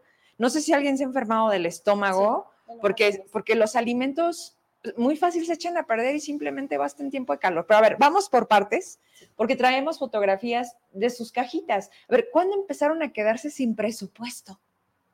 Pues realmente, Todo el año, no, dice. sí, pues porque a nosotros no se nos había dado antes el, el viático, hasta que lo empezamos a pelear junto con el sindicato independiente. O sea, salían y no les daban. Nos daban box lunch. Siempre Eh, sí. había sido así. En los 10 años que tienes, no se daban viáticos. No. Y bueno, an- anteriormente ni siquiera nos daban box lunch. Eh, los gastos corrían por parte Por de uno cuenta. mismo. O sea, era por amor al arte. Sí. O sea, ir a tocar y, y super padre y todo, pero digo, no falta que ya te ofrecían algo, pero de aquí, nada. Sí. 10 años. O sea, me estás hablando que estás desde Miguel Alonso, Alejandro Tello Así y hoy David Monreal. Sí. Y siempre había sido así. Sí. Traigo una tabla, Emma. Me ayudas si puedes para ponerla en pantalla de quienes nos están viendo. Ahí viene lo que les deberían de dar. Hay tres, como tres zonas, ¿no? Sí. Eh, eh, me imagino que es en función de los kilómetros, de la distancia, sí. cuando es al interior del estado, cuando es en otro estado o cuando es incluso internacional. Voy a ir acá contigo. ¿Nos ayudas poquito? Si se pudiera sumar. Dice, eso está ahí, ¿eh? En lo que tiene que ver recursos humanos y gobierno lo conoce perfecto porque de ahí lo sacamos. Así es. Dice, tarifas de viáticos para alimentación y hospedaje estatal, nacional e internacional. Tarifas para, ahí lo repite, artículo 402. Las tarifas autorizadas para viáticos son las siguientes. ¿Cómo lo repiten, eh? Pero bueno, ya con impuesto incluido. Vámonos para arriba. Hay tres zonas ¿Ubicas esas zonas, Mari? O sea, el, que representa uno, pero bueno, es más o menos lo que decíamos, ¿no? Interior del Estado, otros estados e internacional. Niveles de aplicación del servidor público, o sea, mandos superiores sería el director de la banda. ¿Y quién más? Pues sería el director de la banda y los choferes. ¿Ellos estarían en ese nivel? Sí. Ok, a ellos cuando salen a una zona 1, que sería aquí en el estado, en municipios, se les dan cuatro, bueno, según esto, ¿eh? 540 pesos. Mandos medios. ¿Tú en dónde estás? ¿Tú, tú en dónde Yo estás? estoy en el más bajo. A mí se me dan 234 pesos. O sea, ni siquiera los 390 establecidos. No.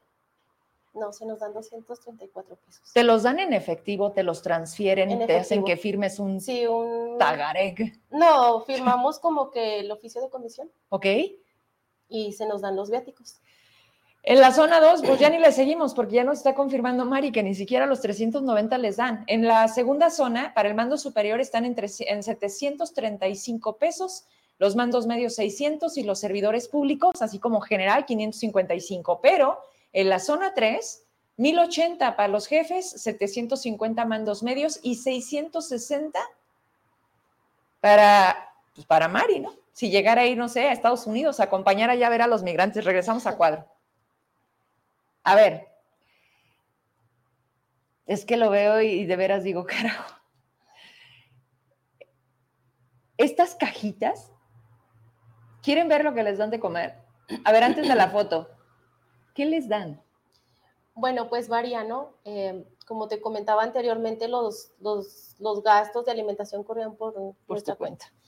Entonces se nos empiezan a dar box lunch, no voy a decir que todo el tiempo el lunch es malo, ¿no? Sí. Pero creo que tú preferirías comer lo que tú quieres. Pues que te den el dinero como está establecido, ¿no? Ajá. Perdóname, ¿cuándo empezaron las cajitas? Eso es importante para mí saberlo, porque entonces, ¿dónde está el presupuesto? Pues esto empezó en el sección, en este, en este. o sea, llegó David. Sí. Y en automático, cajitas. Sí.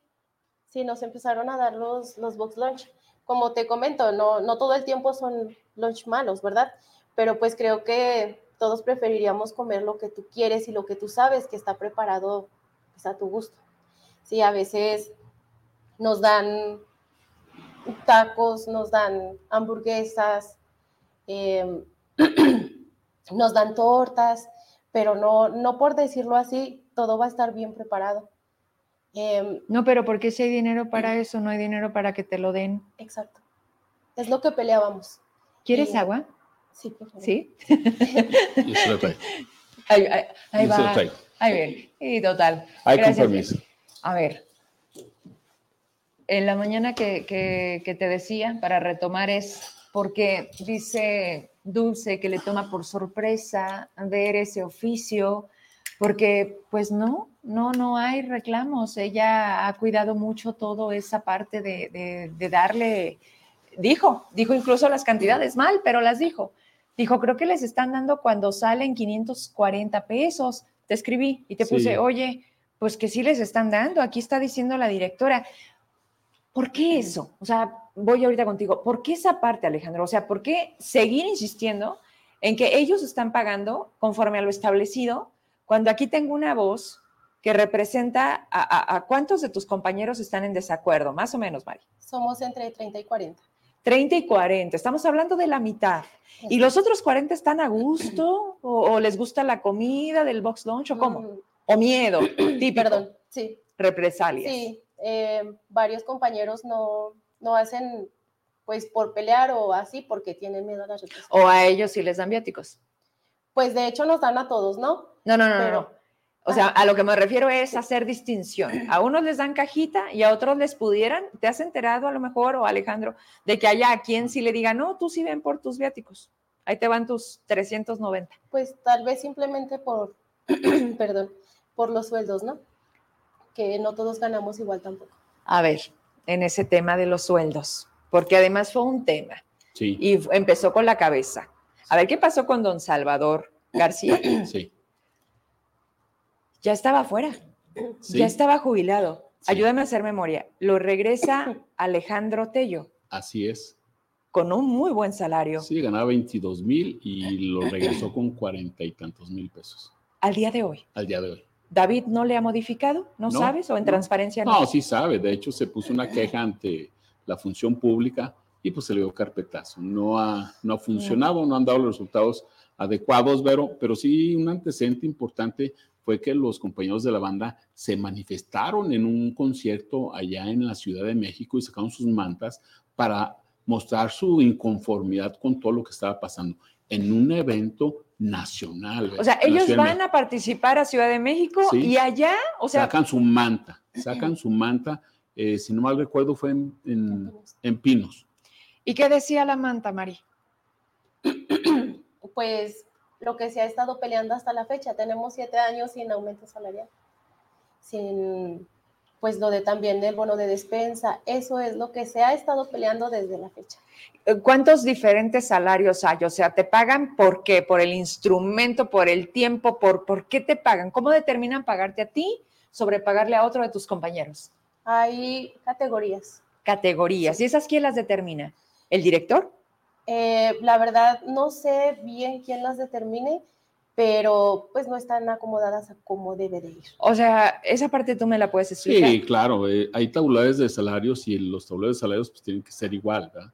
Pero hay distinciones y tú lo sabes, Bayo, y es Sí, todas recurrente eh, la, la posición de tú me caes bien, te voy a pagar más. Ah, tú eres hijo de, del director, ah, te voy a pagar más. Ah, tú eres eh, tal persona, me caíste bien y, y no estás haciendo trabajo, también te voy a pagar más. Entonces, esa disparidad de salarios Sí. es lo que ya estamos peleando. Ya hay una demanda laboral formal en donde vamos a pelear todo lo que nos dan, pero también aparte lo del tiempo extra. Eh, que son cuestiones que ellos no ven y que definitivamente eso también va a ser algo que tenga que regresarse al trabajador porque es dinero del trabajador.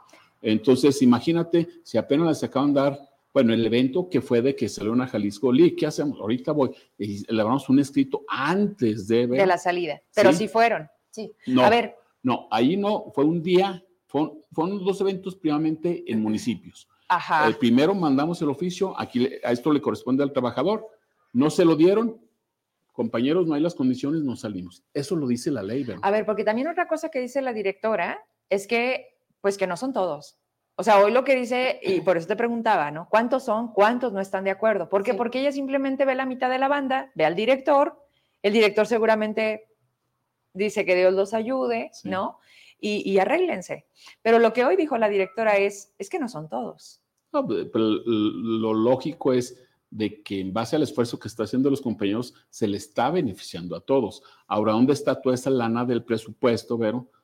Eh, porque no se justifica con los loans que le están dando, los lunches que le están dando los compañeros. ¿Qué presupuesto hay? No sé si tengas el dato. Mira, el presupuesto no lo tengo porque se modificó ahora con el cambio que hicieron al, eh, que estamos ahorita analizando ya el tema de- del Instituto Zacatecano, porque me parece que no está bien instituido Ajá. la posición del, del- de que la banda pertenezca al Instituto Zacatecano de Cultura. Entonces, nada más ese día no salieron, no había condiciones, el camión no servía, no hay condiciones, no salen, aquí dice la ley y yo te lo hice de conocimiento antes de que salieran. Pues al día siguiente volvimos a ir, Mm. ya tenían camión eh, rentado y el otro camión sí funcionaba y ahora sí les dieron su viático. Ah, ¿Sale? Esa vez sí, les Sí. dieron sí, viático. esa vez sí. o ¿Sale? sea, sí. lo que debiera de ser siempre Sí. se logra bajo presión. Háblame de la seguridad. Hubo alguien que me mandó un mensaje inbox y me dijo, lo que usted subió es totalmente cierto, licenciada, pero además quiero decirle que en la madrugada, sí, Alex, se va para Alejandro, vamos, Sí. a, hacer, vamos a hacer el cambio de- del compañero. Ven. Ponle por favor el Sí. micro, Alex. Vente para acá. ¿Cómo te llamas? Francisco. Siéntate. ¿Ya agarraste aire? aire? Muy bien. Ánimo. Siéntate, Pancho. Ahorita platicamos contigo. Buenas- Mucho gusto. Buenas noches. Buenas noches. ¿Vienes de una tocada? No, vengo de, de- de hacer un examen de solfeo de aquí de la Escuela de Música. Órale. ¿Y si porque, pasaste? No sé, lo acabo de, acabo de hacer. ¿Te sacaste que 10? sí. Espero que sí. Oye, imagínate, profe, ya me voy al programa de Ver Trujillo, ya acabo, no puedo regresar, no. Sí, que, Sí, ahorita pues vengo a contestar todo. Oye, Estamos en esto de la actualización que nos ser. han pedido y con gusto lo estamos haciendo y adelante. No nos asusta. Al contrario, asusta. ¿no? Al contrario. Te exige que te, Exactamente. que te pongas reto. Sí, sí, un poquito de trabas al principio con lo de los permisos, Sí. los servicios, que sí, que no, que... Pero ahí vamos y gracias a Dios, pues ya terminamos el primer semestre. Felicidades. Sí, ahorita te, ahorita este, platicamos más contigo. Muy Termino bien. con Lucy, con Lucy, con Mari. A ver, Mari. Y ese mensaje me ponía que luego regresan en la noche a altas horas. Sí. Y pues obviamente las carreteras de Zacatecas y en otros países te dicen que no vengas, pues nosotros de aquí nos aguantamos, porque si no, ¿cómo llegamos a Así es. casa? Esa parte, ¿cómo ha sido? Pues la verdad sí da un tanto pues de miedo, ¿no? Porque pues sí, como tú lo comentas, la carretera está muy peligrosa. Eh, hace poco salimos a Jalisco, compañera. A Tlalcosagua. Eh, a Tlalcozagua. ¿Para dónde es eso? Am, para Jalisco, sí es por Sí, después de. Tepetongo. Ah, eso te iba a decir, para allá. Sí, Sí. Tlaltenango, todo o sea, eso. de hecho, vamos, le llaman ahí, decían que el triángulo de las Bermudas. Porque te pierdes eh, ahí. porque desaparece todo. Pero que no hay señal, se hay pierde señal. la señal. sí. Hay unas partes donde sí y otras donde de no. hecho, ahí donde estuvimos no había señal.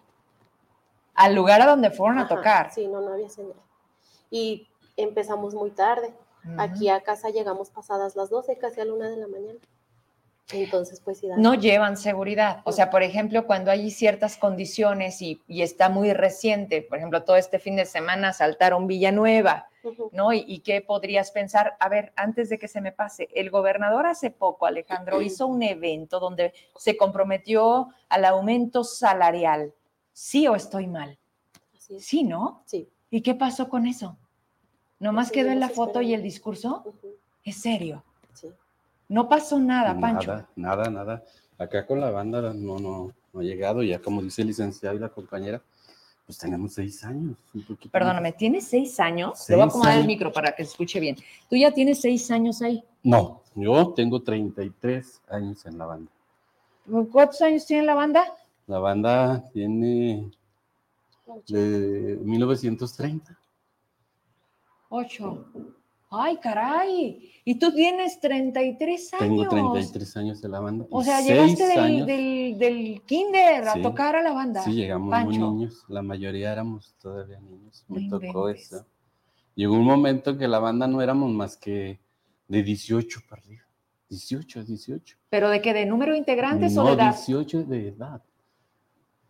Y a mí ya me tocó ya, ya grandes, porque la banda pues era infantil, hubo niños. Y a mí ya 18 pues ya me tocó un poquito grande, pero sí, los más grandes pues eran los, los, los hermanos, el maestro y los hermanos del maestro. Y no que otro que músico que estaba ahí. Por algo has permanecido. Me queda claro que es el gusto también. Bastante. Me gusta lo que veo. hago. Me apasiona mi banda, mi banda. Es la música. He representado a Zacatecas en el extranjero con mucho orgullo, con bastante, bastante orgullo. Conocí a mi esposa ahí. Y sí, sí, ah, yo la banda es todo para mí. Es todo. Se, se han dicho muchas cosas, pero lo es todo. Y, y hoy, ¿qué, qué, qué piensas que está sucediendo? O sea, más allá de, de, por supuesto, lo que representa mi trabajo, lo que buscamos al término de, de cerrar hoy el, el, programa, mi estudio y las cámaras, apagarlas, es que sucedan cosas, es que haya una reacción y positiva, ¿no? O sea, no de, ah, ¿quién fue? Pancho Mari, ah, bueno, pues contra ellos, ¿no? O sea, lamentablemente este país nos ha enseñado que quien nos atrevemos a levantar la voz y a decir esto no me gusta, uh -huh.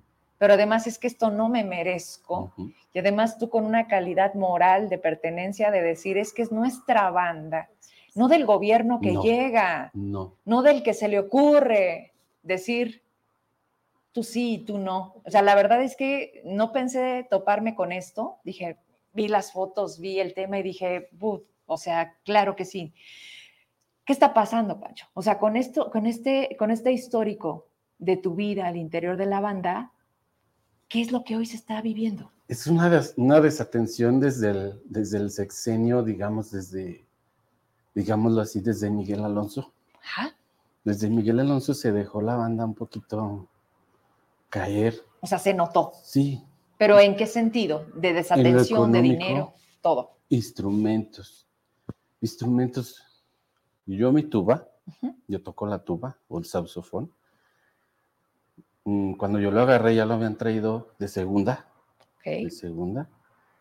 Me lo acaban de arreglar el instituto, me lo acaba de arreglar, le doy las gracias por lo que hizo por mi tuba. Pero tiene más de 50 años. Ese instrumento. Ese instrumento. ¿Cuánto cuesta una tuba, Pancho? Es caro, es caro. Pero Estamos- caro con... Estamos hablando de 100 mil pesos para arriba, nuevas. Ok. Nuevas. Nuevas. Pero a partir de Miguel Alonso, del licenciado Tello, hemos estado tocándole, tocándole, tocando puertas. Instrumentación para todos. ¿Y ha habido algo de eso? Por ejemplo, a lo mejor la Mm. tuba no, pero Mari, ¿han, han comprado instrumentos nuevos o le han dado mantenimiento como a la tuba de, de Francisco? O sea, que se vea el interés, pues, porque al final la banda del Estado, o sea, no es cualquier grupo, pues. Así es. Pues bueno, en mi opinión, así como mi compañero, me gusta lo que hago, me gusta bastante mi trabajo porque antes yo cuando entré a mí tampoco me pagaban, yo no tenía un sueldo. Yo lo hacía, pues lo hacía por gusto y porque tenía la esperanza y sabía que en algún, en algún tiempo iba a tener un sueldo. Lo tengo, sí, pero creo que no es el que nos corresponde. Em, más o menos el 80% de todos los integrantes tenemos instrumento propio. O no sea, es de ustedes. Sí, Tienen seguridad social, sí, Sí. tienen Sí, sí. derecho a casa. Sí, sí. Sí. Todo sí, eso sí, sí. sí, todo eso Todo eso sí. Se fue ganando con el tiempo, Con porque el me imagino que así como llegaste dando tu tiempo y diciendo porque me gusta, porque me llena, ya luego vendrá el pago. ¿no? Vamos Sí. metiéndole ahorita fe. Sí, sí, así. Ok. Igual. Así era, y cada vez que llegaba un aumento salarial a todos los trabajadores sindicalizados o no sindicalizados, nos llegaba a nosotros, no había problema. De Sí se tuvo aumentos. Sí, ¿En qué Ah, gobierno viste que era en más? eso de Miguel, hasta Miguel Alonso, Ahí se paró. ahí se paró, un poquito a la mitad de Miguel Alonso. Yo no sé qué hubo, y hemos preguntado cuál fue el motivo para que se nos haya parado es el aumento como a los demás trabajadores ¿Y qué dice? a la fecha. ¿Quién estaba en cultura con Miguel Alonso? Mm, no sé quién sería, me parece que el licenciado Iñiguez. ¿Iñiguez? Iñiguez. Sí, pero él cerró, ¿no? Bueno, no me acuerdo porque creo que hubo dos. Por ejemplo, con Ricardo fue Eduardo Rivera Salinas. Con el. Tú con- estabas ahí, Sí, con el doctor Monreal. sí. El doctor Monreal, y me parece que también. Y con Amalia repitió, Sí, Exactamente. ¿verdad? ok. Sí, Y entonces con Miguel llega Iñiguez, Iñiguez. con Tello Eh, Alfonso Vázquez. Poncho Vázquez. Poncho. Poncho músico. O sea, le entendía perfecto, ¿no? ¿Les ayudó? No. Ok. En tema de seguridad, ¿qué ha pasado? ¿Qué les ha pasado? O sea, ¿qué se han enfrentado? Así, Deja tú de venir en la noche. Ya ahorita pasa a las 10 de la mañana o a las 5 de la mañana, da igual. Lo que hemos visto, más Sí. que nada. ¿Qué han visto? Gente armada, gente en los parques, porque nosotros somos de tocar en los parques, en auditorios, así, y hemos, vino- hemos visto a la gente armada cómo circula en los pueblos. Mm, a varias gente le han preguntado a qué vienen a hacer aquí. Por ejemplo, ahora que fuimos a Tlalcozagua, tiene una camioneta donde llevamos los instrumentos pesados. Aparte. Aparte, la policía paró a la camioneta y le preguntó, ¿a dónde vas? Ujú. Ah, vamos a Tlalcozagua, la banda sinfónica del estado. Y el compañero le dice, pero no venimos solos, venimos dos camiones más. Ah, no hay problema. Pásale. A los camiones como Sí. tal no les han parado, no, No. los han bajado, no se ha subido nadie. No, gracias a Dios hasta ahorita no nos ha pasado nada. Pero sí está la incertidumbre, Claro. sí, porque incluso habíamos quedado que no íbamos a llegar tan tarde. O sea, era como un acuerdo de Sí. salimos, salimos temprano y volvemos temprano. íbamos a dar las pero no se respeta. Ya Pues no. eh, de hecho eso está, perdón que te interrumpa, compañero, está en el manual de normas Ujú. De que no se tiene que llegar tan tarde. Debe de haber horas adecuadas Mm, de regreso al trabajo, a la casa. ¿Qué sería qué? ¿6, 7 de la tarde? ¿8 de la noche? Pues sí, no, no. bueno, igual ya yéndonos a los extremos, ¿no? Antes de las 12. antes de las 12 de la noche, pero pues. Diría mi mamá, aquí te quiero a las 10, ¿no? Cuando es el Así tiempo es. de, de- a según de la mamá de la casa. Sí. A ver, está por demás interesante. Espero de verdad que haya. eh, le preguntaba a María antes de que llegaras, Pancho, sobre. Entonces, ¿dónde está el presupuesto para la banda? Deja más allá de. de- ahorita presentaba la tabla de los viáticos que les correspondería de acuerdo a la zona donde ustedes tocan. Y pues creo que nada más una vez han visto, y eso bajo la presión de, de una publicación en, en los medios de comunicación, en donde avisábamos que no se les estaba dando antes de partir a un evento. ¿Qué, qué, qué, qué sigue? ¿Qué, qué están en espera ustedes de lograr? ¿Ya, ¿Ya fueron con Dulce? ¿Ya pidieron una cita? ¿Ya le dijeron, oye, queremos platicar contigo para que entiendas cómo somos parte de tu equipo? ¿Qué ha pasado? Hemos ido y nos ha recibido su secre- secretario Iván, ¿Es su particular? eh, creo sí, eh, doctor Salinas. Hemos tenido, hemos tenido pláticas ahí con él, llegamos a un acuerdo, pedíamos los domingos o los domingos de servicio que se nos repusiera con un día de descanso o se nos pagara los días festivos, por ejemplo el 8 y el 16. Es cuando de más tocan ustedes. Exactamente. No pedimos más. Páganos lo que es o damos el descanso que es. Y no. No. Ni se paga, ni se da. Hasta ahora, 20 de noviembre, Sí. tocamos 20 de noviembre, honores, desfile y la verbena en la Alameda. Y se canceló lo de México y nos dieron el día siguiente, que viene siendo el martes. Se canceló lo de México. Sí, se canceló. Era una presentación. Era una ¿Por qué se presentación en la, en la Plaza de la Constitución, en Zócalo. Y la verdad, ahorita no sé. No No, supimos. sabe- no sabemos. Realmente no supimos por qué. Solo les dijeron lo de México, se Sí. reprograma, se cancela. Y era algo bueno porque se supone, nos dijo el maestro, que iban las mejores bandas del país, De las todo 10 el mejores país. bandas Pero no del era país. concurso. No, No, No, pero iban las 10 mejores No, bandas. pues era irte a lucir con lo que tenemos Sí. en El Zacatecas, maestro ¿no? nos dijo, nosotros vamos a abrir ese programa en el SOC. No sé. ¿Cómo les cancelan? ¿Quién les avisa? ¿El Eh, por maestro? medio de, de las enlace. redes sociales. un enlace administrativo que tenemos. Ok. Quiero que me ayudes con esto, voy cerrando. Las fotografías de la comida que les dan, porque creo que tampoco es justo. Más allá de que no se les dé los viáticos que les corresponden para que ellos decidan qué comer. A ver, esto son dos hot dogs. Ahí en la esquinita veo pues, unos, una sal- ¿qué es? salsa katsup, Ujú. este, una manzana y un mamut. Ok, con todo y postre. Este es un box lunch. No sé de cuándo fue, pero mira, pues bien espléndidos. Hasta mamut les dieron. Oye, es que son cajitas del bienestar. Se me hace que yo soy la que no está entendiendo bien. A ver, otra. Sí, es que ya saben que ahorita todo es paz, bienestar y progreso. Entonces, pues, como que dije, no, sí, me suenan. Ahorita vi una torta con un frutzi. O sea, literal, yo creo que se, se, se equivocaron de campaña, ¿no? No, ay, los de la banda, no, espérame. Algo rápido. Dime. La gota que derramó el vaso es que fuimos a un municipio de Aguascalientes. Sí. Para no hacerla tan larga, mm, llegamos en la camioneta, ya estaban los lonches en unas bolsas, bolsas negras. A ver, regrésanos al Sí. cuadro. Ajá. Llegan las bolas, ay, que llegamos a bajar nuestro instrumento y todo. ¿Qué es eso? Los lonches. Ah, En las bolsas de costalitos. sí, en las bolsas de esas negras. Mm. sí. Al abrirlas, Mm, mm, el olor. echado a perder. Exactamente, Pues que era Pancho. exactamente. A unos nos dieron. Ah, espérate, ¿se los dieron? Sí, Sí. los repartieron. Pero ¿a quién se le ocurre? Oye, huélelo, cómetelo Lo tú. olieron, lo olieron. ¿Y lo luego? olieron. El secretario de la administrativa lo olió. ¿Y se los dio? Y nos los repartieron a todos. La mayoría los tuvimos que dejar ahí en la. Pero nadie dijo, respeto. oye, está echado a perder. Sí, sí, es que Sí. se usan las cosas. ¿No les dieron otra No, cosa? La explicación fue: el municipio no tiene obligación. Nada. Qué poca madre. Así, el municipio no tiene. Entonces, ¿quién tiene la obligación? Tu instituto. Tu instituto, tú tienes la obligación. Y pues. la traes echada a Así. perder. Tuvimos toda la presión, lo que dijo la directora tiene razón, parte tiene razón, ¿sí? Pero tuvimos que pelear por todos los derechos que ha habido ahí. Tenemos derecho de viático, sí, pero nosotros, ahí están los papeles.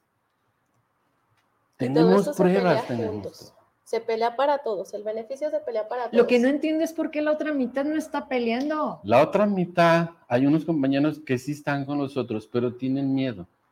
Tienen miedo a las represalias. Tú no tienes miedo, Pancho. Ya es mucho ¿Ya se tiempo. te quitó? así, sí. Vivimos, ese es otro tema, vivimos muchas cosas que no, o sea, eso es, es otra entrevista, ¿sí? Pero lo que me realmente me importa es esto, ya, o sea, ya que O sea, hoy hagan- lo que piden es dignidad, caray. Así es. Exactamente. Que porque no, no cumplimos un tiempo completo de ocho horas como los trabajadores. Porque tu trabajo no es de oficina, Exactamente. de poner sellitos como ellos. Exactamente. ¿Y te eso dan bonos? es. ¿Acaso? ¿O te dan compensaciones? Tenemos Digo, la compensación de antigüedad y, y el bono de despesa que lo tenemos en 1.700 pesos. al mes. Sí. Sí. Pero se ha quedado muy abajo de los demás trabajadores del gobierno. No, bueno, ¿qué me dices si aquí hemos traído de todo? Me voy con dos, con dos fotos. Dicen, los lunches están como para niños de primaria. Es que además esa es otra cosa. Ojalá que se los dieran a David y a Verónica Díaz y a todos sus serviles para ver si con eso llenan. A ver, esto, esto, se, esto se me hizo tipo reliquia. O sea, vi como tres diferentes sopas y, y casi que estoy segura que es asado de boda, pero no sé ustedes. A ver, échamela. Volviendo al tema ese de los Dime, María. lonches, Sí. nos tocó una vez en un, en un municipio, no voy a decir el El nombre, nombre, sí. Pero de verdad que nos estuvieron dando pozole reciclado. Nosotros vimos donde ya no te lo comiste, a la olla lo sirvo y les doy a los demás.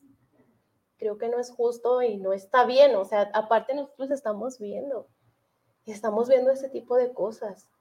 Entonces, creo que es, es lo justo, ¿no? Estamos peleando lo justo. Tostadas Estamos de peleando. Lechuga. ¿Tostadas de lechuga? compañero. Pues ni que estuviéramos a dieta, Tortas Pancho. de lechuga, sí. ¿Tortas de Mayonesa, la lechuga? lechuga y ándale. ¿Qué chingón les pasa? No pedimos nada, pedimos algo, una comida. nada Pedimos más. tus viáticos, Pancho, para que Eso tú te es. largues si quieres gorditas es. o tú a los tacos y se te antojan. Eso Punto. es, ¿Dónde está lo es. complicado? ¿Cuánto cuesta esto? Porque además si sacamos sus típicas este, facturas, les aseguro que están a sobreprecio. ¿A quién se lo están comprando? Porque esto, ni modo que lo haga dulce, ¿verdad? Que no tiene tiempo de recibirlos. A ver, ¿eso qué es? Eh, parece el, el pozole reciclado, ¿verdad?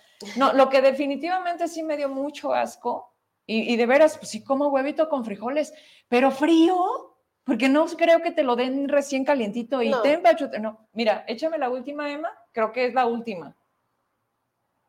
Me dice que les han tocado ponchallantas a las 12 a 1 de la mañana. Sí, así es. ah, no, es. 12 a 1 de mediodía. ¿Mediodía? No, nos ha tocado en la noche. En la y- noche. y en el Ah, sí. 12 a 1 de la mañana. Sí. en medio de la nada. Yo estoy leyendo mal. Carretera sin iluminación y nada a sus alrededores. Así es. Así es. Y luego cuando se poncha la llanta, ¿qué? ¿Traen refacción? No. ¿O le hablan a No, alguien a que va? Hemos buscado, han buscado un- Una- vulcanizadora, nos nos puedan arregla. arreglar la llanta. Y, y mientras, ¿qué hacen? Pues Ahí. que ahí esperándonos a que pues se solucione el problema de la llanta para poder venirnos. con un ojo al gato. Sí, sí. y el otro Pero al gato al literal que está ahí. Sí, así es. Sí, porque Bien. muévele, porque estamos aquí. En la nada. Ya se, ya se acomodó la llanta, pero vámonos rápido, antes de que, pues sí, de que suceda otra cosa. Y que están expuestos a ver qué sucede, porque Sí. al final lo último que están haciendo es cuidándolos. Así a es. ¿Esto qué? Ay, mira, es, es ensaladita de pollo. Pero pues eso nada más. Ahí está sus 390 por persona. Los maestros foráneos, INEGI, votemos por la 4T, ay, Homero. Aparte de las ponchallantas, nos han aventado, ¿qué? Pilan, Sí. Conazo. Sí. Sí, no, no, ¿Qué es es una eso? serie de cosas Sí. que nos ha pasado. ¿Qué es un pilanconazo? Piedras. ¿De qué? ¿De, de un puente? O sea, se ponen en las, se esconden en las carreteras donde hay hierba alta Sí. Esperar nos que pasemos. y cuando hacen esto, y es un modo de, de atracar a la gente. Quebras O el sea, te paro- obligan, te Exacto, paras y ahí te llegan. Sí. Sí. Pero aquí la astucia del chofer, pues no, como vámonos. El chofer Como- es otro de sus compañeros. Sí, sí, Está en nómina y todo. Sí. sí. A ver, con esto quiero cerrar. ¿Ya acabamos fotos o el huevito me falta? Eh, sobre lo de los lineamientos y eso quiero aclarar, bueno, me equivoqué yo, es en el manual. está en el manual. ¿Dónde está establecido lo sí, de donde las- está establecido lo de los horarios, Sí, es en los lineamientos de la banda. muy bien. sí. Pero ahí está. Ahí O está. sea, nos equivocamos de nombre, pero ahí pero está. ahí está. Ok. Yo sé que hay mucho amor. Por algo estamos aquí. A pesar de los pesares, Pancho y, y Mari, pero bajo estas circunstancias, ¿ven prudente continuar así? ¿O qué le piden? Ya dejen de Dulce, porque fíjense que además a Dulce me la presumían como de las pocas o nulas funcionarias cercanas, o sea, atentas. Y me, me- me mueve mucho hoy que escucho la entrevista, porque de verdad fue como de... Yo dije, ah, caray. Sea, es, para mí es más fácil en lo inmediato deducir que el funcionario miente por quedar bien. Y yo siempre doy crédito más a la gente, porque la gente además es doble, atreverse a venir, es valiente decir, pero hasta aquí. Y aún con eso, estoy segura que me van a decir, no nos vamos, porque ustedes no están mal, que se vayan los que no le entienden y además los que no quieren. Exactamente. Con eso me quiero despedir. es. Empiezo por las niñas, Mari. Esa es la cámara. Espero que a modo de que la cosa se solucione, ¿no? Ya la hicimos pública por si a esos a eso le juegan. O sea, las cosas se pueden acabar muy fáciles, pero ustedes hacen más grandes los problemas. Esta gobernanza nos ha demostrado que, que siempre se puede más. O sea, el problema es así. Ah, no, hagámoslo grande. ¿Cómo? No lo detienes. Vienen a medios como el mío, que somos pocos, pero existimos, y escuchas a la gente, a esa que tú no has podido escuchar para evitar, pues, esta exposición al final, ¿no? En donde queda mucho eh, la calidad, la parte de decir, oye, como para qué estás al frente de una institución. Pero bueno, yo creo que les llega la quincena y se les olvida, ¿no? Como la ranita. A ver, Mari, ¿con qué nos despedimos? ¿Qué mensaje quieres dejar antes de irnos? Pues yo, la verdad, yo lo único que, que quisiera que se nos apoyara a lo que estamos pidiendo eh, y que pues gracias al sindicato, al independiente que está con nosotros, creo que también ha sido una base muy grande para nosotros y que se nos ha estado escuchando más, porque la verdad no se nos escuchaba, se, se recibían los papeles y ahí se quedaban Sí. se ha estado escuchando y solamente pedimos que se nos dé lo que pedimos porque no son cosas de otro planeta, o sea, nada más está pidiendo Lo los justo. derechos y lo justo para nosotros. ¿Qué instrumento tocas? Saxofón. Órale, Sí. te tengo que ver, Mari, se me hace súper sensual ese instrumento, pero además, este, digo, o sea, ves a la persona en, en- eh, fuera de el escenario, imagino que te transformas, o sea, sientes ahí cuando llegas que ese es tu lugar. Sí, mucho, mucha emoción, eh, igual que mi compañero. Me gusta mucho lo que hago porque de lo contrario no estuviera aquí. Y menos así. Así es. O sea, es cuando dicen, oye, te, te tratan mal y ahí quieres estar. Es un síndrome, ¿no, Pancho? Sí. Pero bueno, Pégame, pero no me dejes. pero no me dejes. Sí. Gracias, Mari, qué No, gusto. Este, si hay que volver, aquí estoy. Claro. Eh, muchas Sí, gracias. Pancho, ¿con qué te, te quedas? No, qué gusto pues yo me despido que ojalá y hubiera todos los compañeros nos uniéramos la otra parte y los que no pues se les respeta, pero sí que nos apoyaran y pedimos homologación en nuestro en nuestro salario. Ese sería todo. ¿Y la comida? Que Ay, si no eso fuera mucho pedir, demás, ¿no? que no fuera echada a perder, ¿no? Creo que Ay, no. ya quedó muy claro lo que, Lo que lo presenté. que- sí, Órale, creo pues. que ya quedó muy claro. Vámonos pues, Alejandro. ¿Sí? No, pues nada más comentarte que no hay seguro de vida para los compañeros. No hay seguro de vida. O sea, si algo sucede en el camino, vienen en carretera, ¿qué? Así es. Nada. Eh, también comentarte, se me faltaba esto, que una reunión con el gobernador, le hicieron el vacío al gobernador porque ya no creen en él y que aparte de ahí hubo amenazas, eh, que si se manifestaban los compañeros iba a haber represalias. Sí. O sea, el gobernador lanza una amenaza ante su manifestación es. de que va a haber represalias. es. Ya los compañeros ya estamos organizando. En cualquier situación que toque a algún compañero, cerramos el instituto. Así es. Bueno, yo lo único que les he, les he podido mostrar a la ciudadanía de Zacatecas que nos sigue es que este, cuando se le enfrentan al gobernador, sale corriendo. O sea, eso es lo único que nos ha dejado aquí, ¿no? Las mamás buscadoras, que es otro tema. No, o sea, si, si no pueden con temas tan sensibles, luego volteas y dices, oye, oye, es como que no sabías para qué llegabas, pero bueno, nos ha dejado claro que no sabe, no sabe ¿Qué es esto? Gracias. Buenas No, no, no, noches. Nos fuimos un poquito largos, pero qué bueno que llegaste. Gracias a ustedes por seguirnos, Alejandro. Gracias. Mañana aquí nos vemos y pues, a las 8, ¿eh? Se conecta. Bye, descanse.